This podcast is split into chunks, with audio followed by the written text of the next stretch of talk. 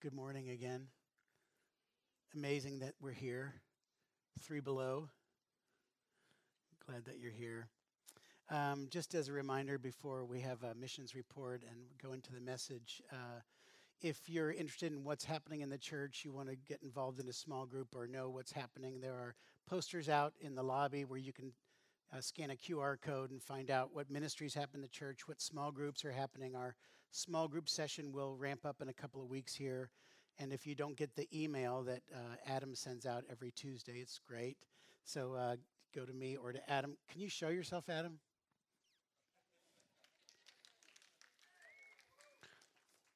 Go to Adam and let him know, I want to get that email. Um, and you'll find out all sorts of things that are happening.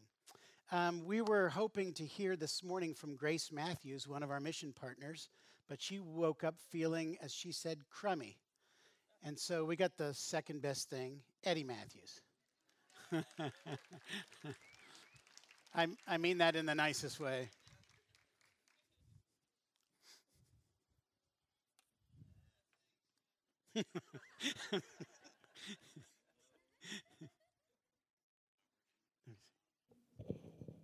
yes, okay. Is my wife here? Seems like you should know that. I, am up doing this thing, and I don't. Uh, okay. Well, you got the third best thing because I'm. Yeah. My daughter Grace, we're, um, is an awesome human being, and she has been doing the YWAM adventure for a few years now, which is pretty awesome which started in Norway and took her all over the world. And she went to San Francisco to be with uh, Francis Chan and, and Fran Chan and San Fran. And then she went to Hawaii. And now she is in Brazil. And she, um, she spent a long time in Brazil. She's great with languages. She's really picked up Portuguese and she's, she's pretty fluent now. And she, her next move is to a new base in a little city of 2 million people called, I think, Curitiba, something really close to that, which is like south of Sao Paulo.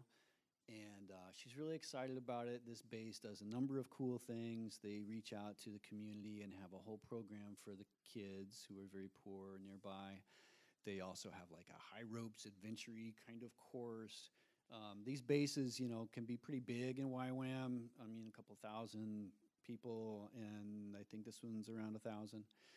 And so they have a number of different things going on. She's very excited about it, and um, that's basically what's going on with Grace. She's going to be down there for a couple of years. Uh, this church supports her, and she, I'm sure, if she was standing here, would say thank you very much. And um, you know, this church is very. Um, she loves you guys, hmm. and we love her. So. That's the best I can do. uh, let's hold on. Stay here. We'll pray. Yeah. Um, by the way, any other YWAMers here? You were a YWAMer. You uh, belong to a YWAMer. You have a child who's a YWAMer. You can spell YWAM. Um, Dan, why don't you stand? Any others? Yeah, stand. We want to pray for you too. Okay. Well, we'll pray for grace and we'll pray for you guys. God, thank you for grace. Thank you for um, the gift of the Holy Spirit within her to just go and do and be your hands and your feet in the world.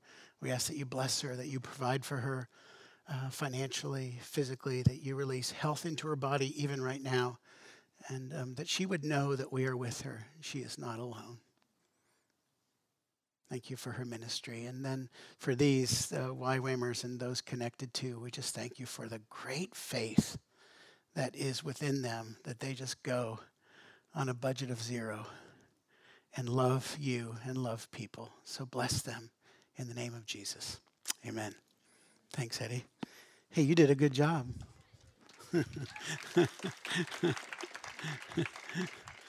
I mean, you're no grace or anything, but Uh, tomorrow we uh, celebrate the birthday of Martin Luther King Jr. Um, and uh, so it's a special weekend, it's a special day, a special week in the life of our country and really um, around the world. It seems especially today appropriate to honor his memory as we talk about the attributes of God. when you think about uh, MLK and you know his passion for love, nonviolence, and for justice, you know those are attributes of God. And um, last year, I helped ta- uh, teach a class up at Anderson, and it was peace and conflict transformation. I didn't feel very adequate to do that, but I had a friend doing that with me, and um, I read for the first time a book called uh, "Letter from a Birmingham Jail." and it was it's powerful. I mean, it'll it'll take your breath away. So I just thought, as we uh, honored um, his memory, I would read this one quote. It's a prayer. It's really a hope.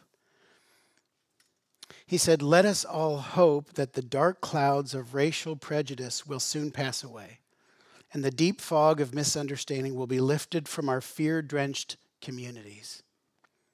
And in some not too distant tomorrow the radiant stars of love and brotherhood will shine over our great nation with all their scintillating beauty. God, we uh, thank you for the, uh, the life of Martin Luther King Jr. We thank you for his passion and for his calling and for the gift that he has been to our country for the cause of justice. And we ask that you'd answer this prayer even in our day and in our fear drenched communities. In Jesus' name, amen.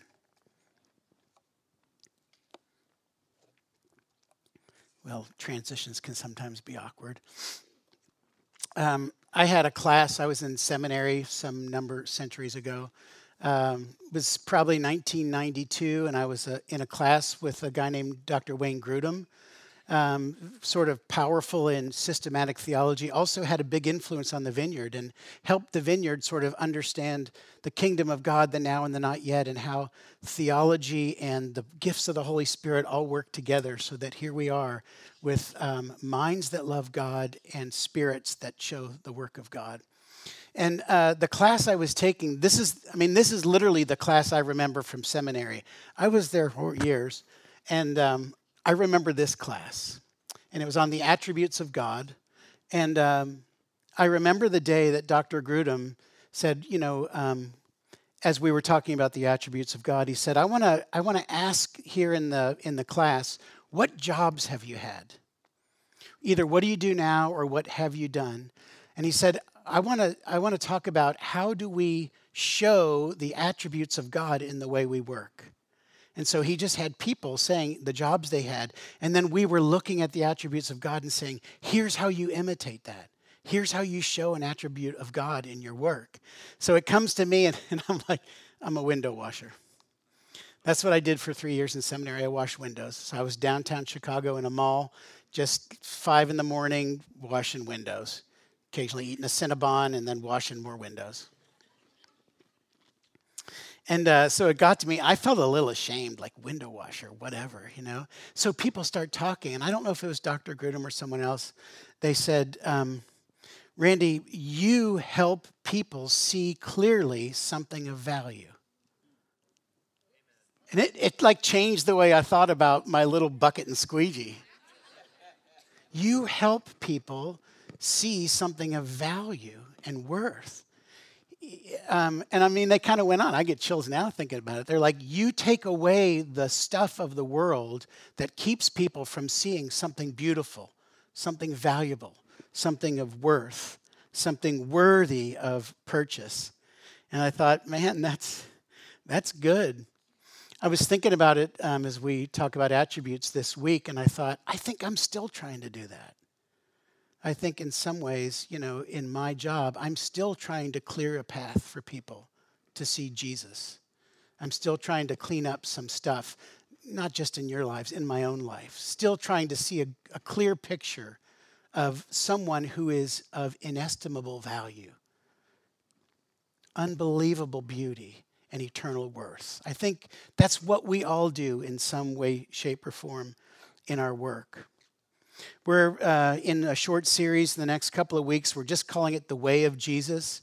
And so we're going to talk about some attributes of Jesus and then how we can imitate those. And then we're going to um, take some practices of Jesus and just say, not how do we just look at him, but how do we live in him? How do we live with him? How do we live out the calling of Jesus in our lives. An attribute is just a characteristic of a person's nature.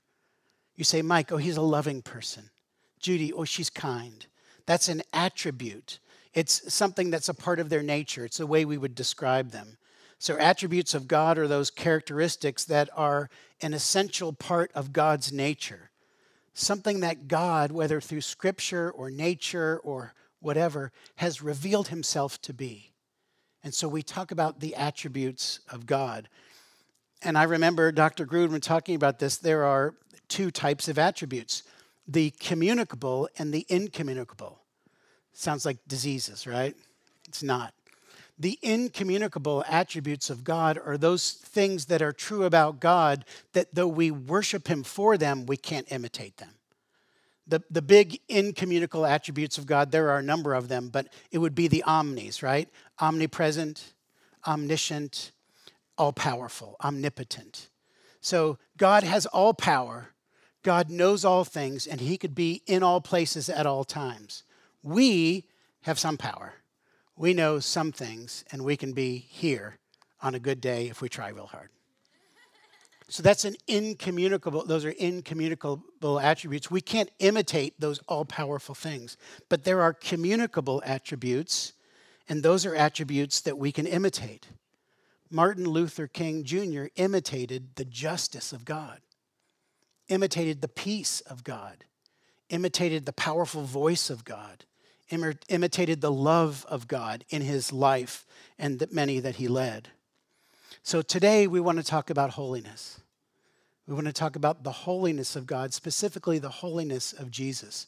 And I was, um, we were with the worship team praying before the service, and somebody said, What are you talking about? or something. And I'm like, Talking about holiness today. And I'm just going to be honest here. I'm like, You know, we don't, we're not a big holiness church. This is not the normal theme of the vineyard. We're big on grace, we're big on love, right? And we probably cater to, invite people in who have been burned by legalism or, or, or hurt by the church in some way. You have to be and you must, and so forth. But holiness is a part of our faith. I mean, holiness is an attribute of the God who called us. And so, as I was just kind of struggling with that, somebody on the worship team said, But you know, when you repent, this is what they said when I have repented in my life, all of a sudden holiness is incredibly attractive. When I've turned from sin and then I feel freedom, it's like there, there's something in holiness that's all of a sudden like I'm clean and I want to go.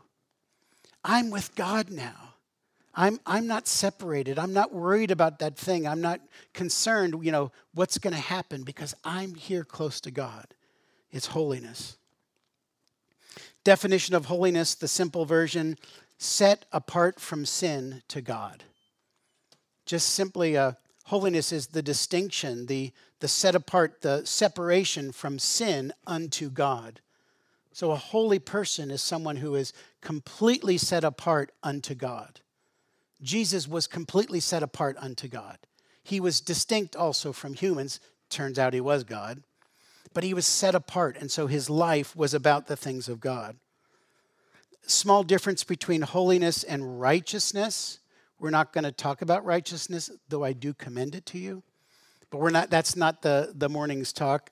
To be holy is to be separate and distinct, set apart exclusively for God. To be righteous is to live out that holiness, that set apartness with moral acts. So Jesus was both holy, completely other than us and separate, distinct and set apart for God, but he was also righteous, which means that holiness found its way out of him and he did things that were good in the world, of, uh, of ultimate moral value. Jesus never sinned. He was holy and righteous. And we're called. In fact, we're redeemed for the purpose of holiness and righteousness. Luke chapter 1, this is uh, Zechariah, the father of John the Baptist. He's realizing what's about to happen as the Savior is being born. And he says this God has come to his people and redeemed them. That's us. to rescue us from the hand of our enemies and to enable us to serve him, that is God, without fear, in holiness and righteousness before him all our days. It's part of our calling. It's one of the reasons God redeemed us is so that we would be a holy and a righteous people, not by ourselves, not by legalism, not by, you know, gathering up our own strength, but by grace. Jesus is holy, separate and distinct, set apart for God, by God, because he was God. Jesus showed us what perfect holiness in the world looks like. His holiness was complete, unique, and distinct from all other beings because he showed infinite beauty and absolute worth in a human, in a person, completely God, completely man, completely mind boggling, to try to figure out how those two things go together. Jesus identified himself as one who did the will of the Father, always wanting to please the Father and not himself and he did it for the glory of the Father and for the sake of the world. He identified, he identified himself like that, and his aim was to say and do what the Father told him. If we want to know what holiness is, what it looks like in the world, we just keep looking at Jesus. I had sort of a big Jesus message last week, and there was somebody watching online, and they were kind of mocking me. I think she's like, I think you said something about Jesus last week. And I'm like, that's try what I all said. That's only what I wanted to say. Jesus lived his life wholly devoted to God. He lived in the actual world and without sin. Think about that for a second. Jesus living in the world that we know. It's not like it was better back then and now we're all a mess. It was a mess back then and now we're all a messer. It's, it's, I mean, it's just bad. It was bad then, it's bad now. It's hard. He lived without envy. He lived without lust. He lived without unrighteous anger. He, he, he lived without any of those sins that get you. He lived without gluttony. He lived without self pity. I mean, amazing when you think what Jesus lived his life without in the world. He understood the temptations that we face, and he chose holiness every single time. So it's probably important that we talk about what holiness is not. Holiness is not a life that's free from temptation or desire. I think sometimes, or maybe somewhere in the world, you got the idea that holiness means I'm never tempted and I have no desires of my own. That's not a human. Thank you. Holiness doesn't mean there's no temptation or no desire. Um, Hebrews chapter 4, verse 15, talking about the high priest that we have, Jesus as the one that is between us and the Father, who brings us to the Father. And the writer of the Hebrews says, We do not have a high priest who's unable to feel sympathy for our weaknesses, but we have one who has been tempted in every way, just as we are, yet he did not sin. I think we got to make a big deal about that. Jesus was tempted in every way as we are, and yet without sin. Sometimes we think a temptation comes and we think, I must be horrible because I want to do this terrible thing. If I read what the Bible says, Jesus was tempted to do the terrible thing. Just let that roll around in your brain for a second. Jesus was tempted to do the terrible thing and not because he was God, this is my opinion, not every theologian, but not just because he was God, he didn't sin, but because he was filled with the Holy Spirit, he did what the Holy Spirit said. And so he walked out holiness, which means we can walk out holiness because we have the same Holy Spirit that Jesus had. Jesus did not just live for God for the sake of people, he lived as God. And we're called to do the same. We're called to live as the hands and feet of Jesus in the world. Last week I um, mentioned Hebrews 1 3. It says, The Son is the radiance of God's glory and the exact representation of his being, sustaining all things by his powerful word. Jesus shows us exactly what the Father looks like walking on the earth, living in a body, waking up tired, being grouchy, dealing with humans day after day after day, and living a holy lifestyle. Living out his eternal and unconditional love by giving himself for us. And then he invites us, he commands us, in fact, to do the same, to live like he did in the world. He commands us to be holy. So you're holy, right? Does everyone want to stand up and say, Yes, I'm holy? We can, but it's kind of awkward. But we can imitate the holiness of Jesus. One of the reasons that God chose us is to be his is that we would be holy. Ephesians 1 For he chose us in him before the creation of the world to be holy and blameless in his sight. So when God was thinking about us before the foundation of the world, before you existed, God was thinking about you and he chose you and he determined, he destined to set his love upon you.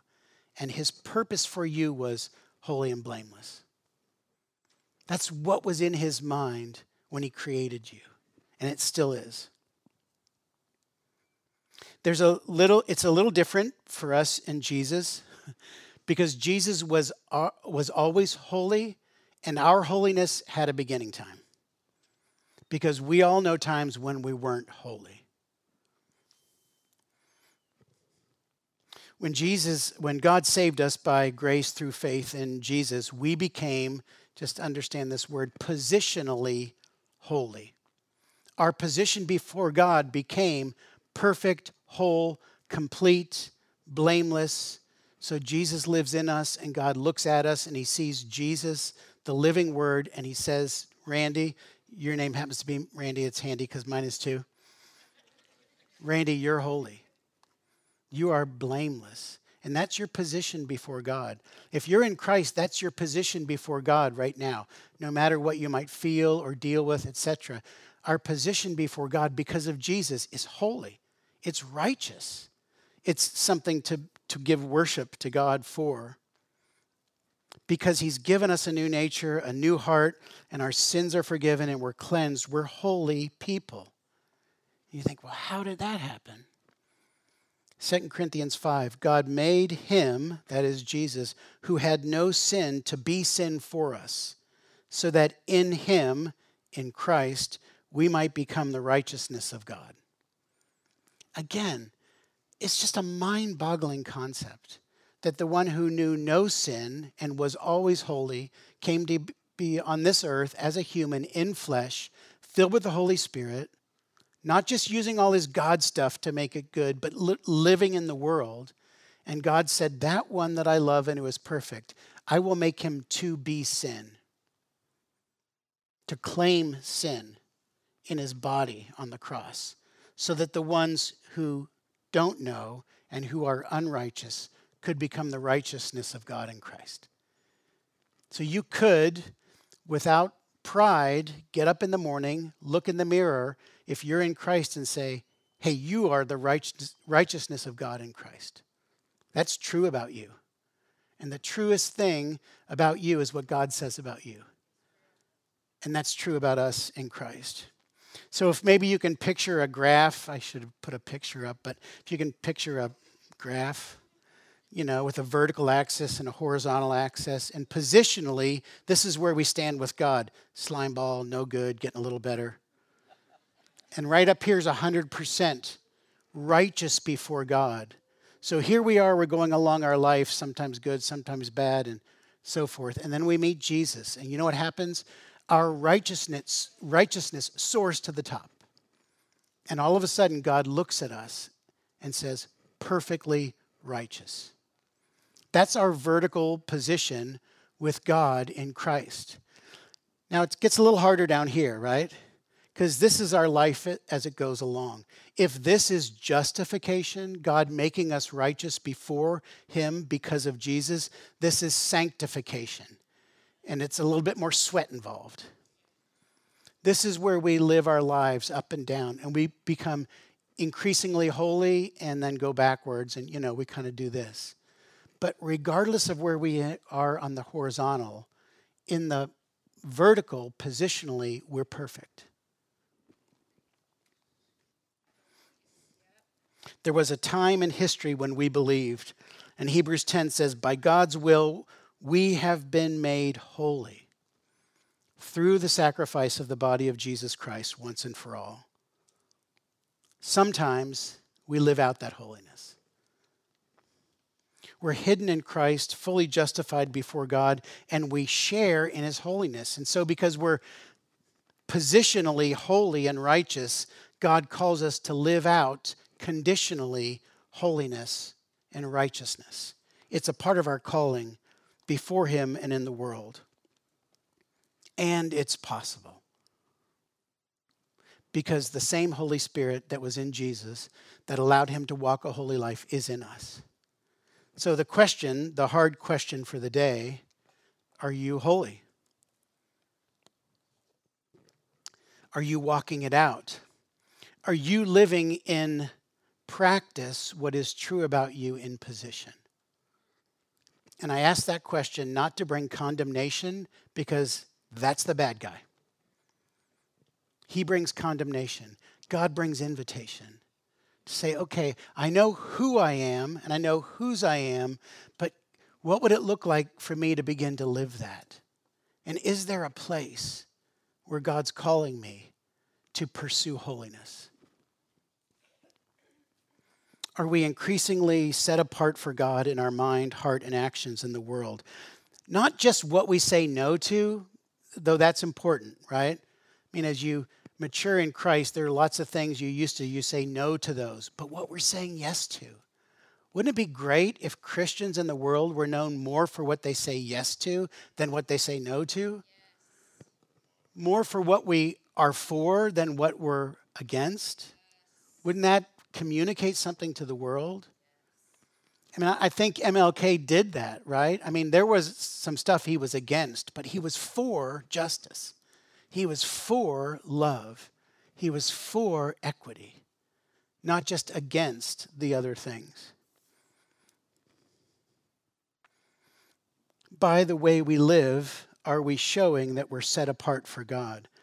Are we becoming more like Jesus in character and action every day? You know, we've got values. I don't know if they're probably just blind spots to you now, but you walk into the sanctuary, these are our six values of the vineyard on the wall. Number one is the presence of God. It's all it all comes from there. And then we got stuff we'll talk about. But personal transformation over there is a value that we believe in. We become more like Jesus every day in character and action. That's sanctification doing its work. That's us walking out a holy lifestyle increasingly. Are we becoming more like Jesus? Are we showing to the world his ultimate value? and His beauty and His worth? Are we washing windows for people? Are we just helping them see here in this imperfect life, you know, this is what Jesus looks like? This, this is how beautiful He is. This is what He's worth. I'm not talking about an attempt to earn God's favor, because that's already ours. In Christ, there's no more. Grace is ours. We don't have to earn anything but a mindset that puts God first in life. And if you're looking in the Bible, you're like, what does holiness look like? I'll just give you a, I gave you a reading plan last week, I think, in the Gospels. I'll give you another one. Galatians 5, that's the fruit of the Spirit, and the Sermon on the Mount, Matthew 5 to 7. You want to know what holiness looks like that you might imitate in this next year, the holiness of Jesus, Galatians 5, the fruit of the Spirit, and the Sermon on the Mount and live like Jesus. 1 Peter 1 15 to 16. I want to, I'm going to read a pile of scriptures here. Um, some will be on the screen and some won't, but listen, take them in and let God do what he wants to do in you. 1 Peter 1. By the way, Peter's speaking to a people being persecuted. He's speaking to a church that is really going through the wringer, as in Christians being killed.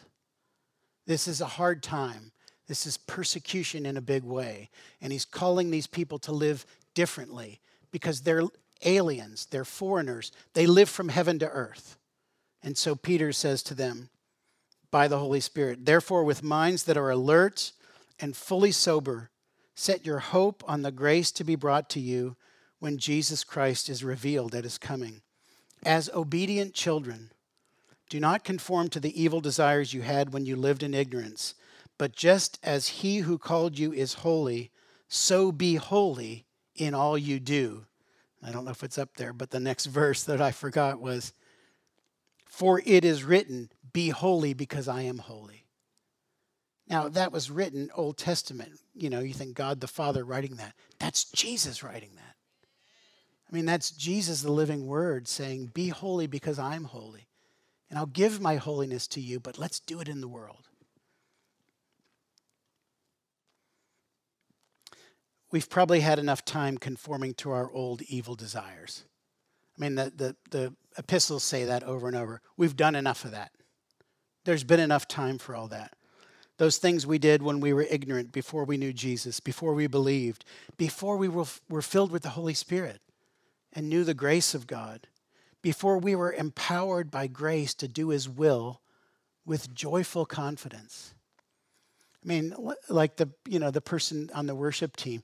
Do you, do you remember? Do you know what that feels like when you turn from something that you know is wrong, and there you are with God, and you're like, I can be confident in the world because I'm walking in God's will. I know He's pleased with me. Do we have a mind that's alert a mind that is serious about the things of God. I read some stuff from John Piper this week, and he says, Are we ever aware of God, ever submitted to God, always trusting God, always guided by God, always hoping in God? I think it's time for some of us to wake up, to be alert, to be serious about our walk with Jesus, not because we fear punishment not because we think if we do something wrong, you know, if we put a bad finger up while driving to a neighbor, or think a bad thought, or succumb to a temptation, not because we're afraid of what God will do to us, but out of fear of the Lord, reverence for who God is, picturing, imagining, knowing, and recognizing His holiness his complete, distinct, uh, the theologians call it his complete otherness. And yet we're called to imitate that one. Out of a longing for the world around us to see how valuable he is, how beautiful, and to experience his perfect justice. I grew up in a church that uh, confessed a creed, a catechism, and I won't go to, into all the details about that, but I can remember um, reading this catechism over and over as a kid, and and the the ter- the phrase that always scared the bejeebers out of me would talk about God, the one who will judge the living and the dead. In the old version, it was judging the quick and the dead. I mean, God is coming to judge. When Jesus comes back, there will be a judgment we don't live in fear of that judgment because we're holy. But as we live out in the world, many people have fear of judgment. They should. And we get to show them Jesus. We get to show them grace. We get to live it out in the world so they can see it. Holiness is our spirit empowered attempt to live out in practice in the world what's already utterly and eternally true in our position before God. To me, that's holiness. It's our spirit empowered, empowered attempt to live out in practice out there in the world what's completely, utterly, and eternally true positionally in our lives. It's being who we are. I mean, I think that's what it is. It's just being out there who we are. The Bible talks about practical holiness in the language of changing clothes. So I'll just uh, commend to you Colossians chapter 3. If you want to dive into holiness this week, Colossians chapter 3. I'm going to read a few verses, but I give it to you as a gift. So, Paul talked to the Colossians. He said, You know, living in holiness is like changing clothes, it's putting off the old, stinky, not so good, very bad stuff and putting on the clean and the holy and the righteous and the new. So, beginning of Colossians 3, Paul says, Put off or put to death, therefore, what is earthly in you sexual immorality, impurity, passion, evil desire, and covetousness, which is idolatry. In these you too once walked when you were living in them, but now you must put them all away anger, wrath, malice, slander, and obscene talk from your mouth. Do not lie to one another, seeing that you have put off the old self with its practices and have put on the new self, which is being renewed in knowledge after the image of its creator. We're, we're being formed into the image of Jesus, and we get to cooperate with it. Holiness means putting away an old lifestyle. Now, here's the positive. Paul says, Put on then, as God's chosen ones, holy and beloved, compassionate hearts, kindness, humility, meekness, and patience, bearing with one another. And if one has a complaint against another, forgiving each other, as the Lord has forgiven you, so you also must forgive. And above all these, put on love, which binds everything together in perfect harmony. And whatever you do, in word or de- deed, do everything in the name of the Lord Jesus, giving thanks to God the Father through him. That's a good change of clothes. I mean, that's a lot of stuff that we're ready to be rid of, and a lot of stuff that we're ready to walk in. Holiness is God's people living according to the ways of our true homeland. I mean, we're seated in heaven, that's what Paul says, and we get to live like we're in heaven on the earth probably you realize that when you live like that in the world, not everybody's really happy about it. Some people, they'll see your life, and as Paul says in Second Corinthians, they will smell the fragrance of life. I mean, they look at you and they say, I want that. That's something good. That's beautiful. How, where does that come from? How can you be so loving? How can you be so gracious? How can you be so kind? How can you be so forgiving? and they smell the fragrance of life. But Paul says there are others who will look at your holy life and they will smell the stench of death. And so what will they do? Mock you? Scorn you? Anybody had any good mocking or scorning this week? I mean, it happens. Because there is an enemy in the world who is against the holiness of God, even in our own lives. How do we live in love with those who see the good things in us and turn them bad and mock us? I think the answer is love. And we'll get to that in the attributes. Just so happens there's a great MLK quote related to love, just popped up for me. Justice is love correcting that which would work against love. Justice and living it out in the world, God's perfect order, is love correcting that which would work against love. Standing beside love is always justice. And we are only using the tools of justice. How do we live with people who would mock us and scorn us because of what we believe and what we do? We work with the tools of love not with antagonism, not with anger, not with name calling, not with wars and fights, but with love. We imitate Jesus. So, for us this morning, a question is where is Jesus inviting you to imitate him? Is there something in that list that you realize Jesus is inviting me to put something off? Not put it off like not do it. put it off like change your clothes. Take that one off. Or is there something that Jesus is inviting you to put on? Kindness, compassion, love, forgiveness. You know the hardest one in there for me? Bearing with one another. Why is there laughing? I think the other ones are like sort of cut and dry, bearing with one another. What does that mean? I think we're about to have a sozo up here. What's Jesus inviting you to this morning? Something to put off, something to put on. Ask Him this week and listen. Listen. Trust the Holy Spirit to speak to you.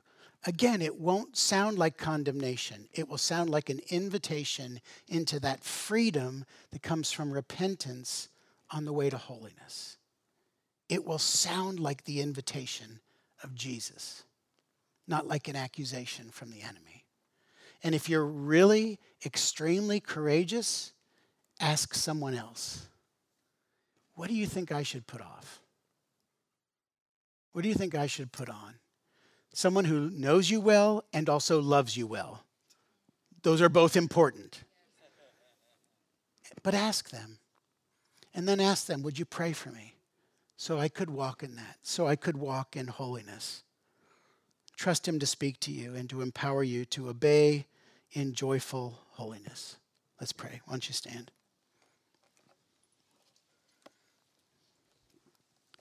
The ministry team, if you're on the ministry team, would you come forward? We always like to invite people to come and to pray. Whether God spoke something this morning when you woke up or in a dream last night, maybe on the way in as you were slipping around the parking lot, maybe during worship, maybe during the message. So if you're on the ministry team, come forward. Thanks. But don't leave this morning without saying yes to the invitation of Jesus whatever it might be. Maybe it's something glorious and you want to share it and you want to be empowered to live in it. Maybe it's something you need to put off. Maybe it's something you want to put on.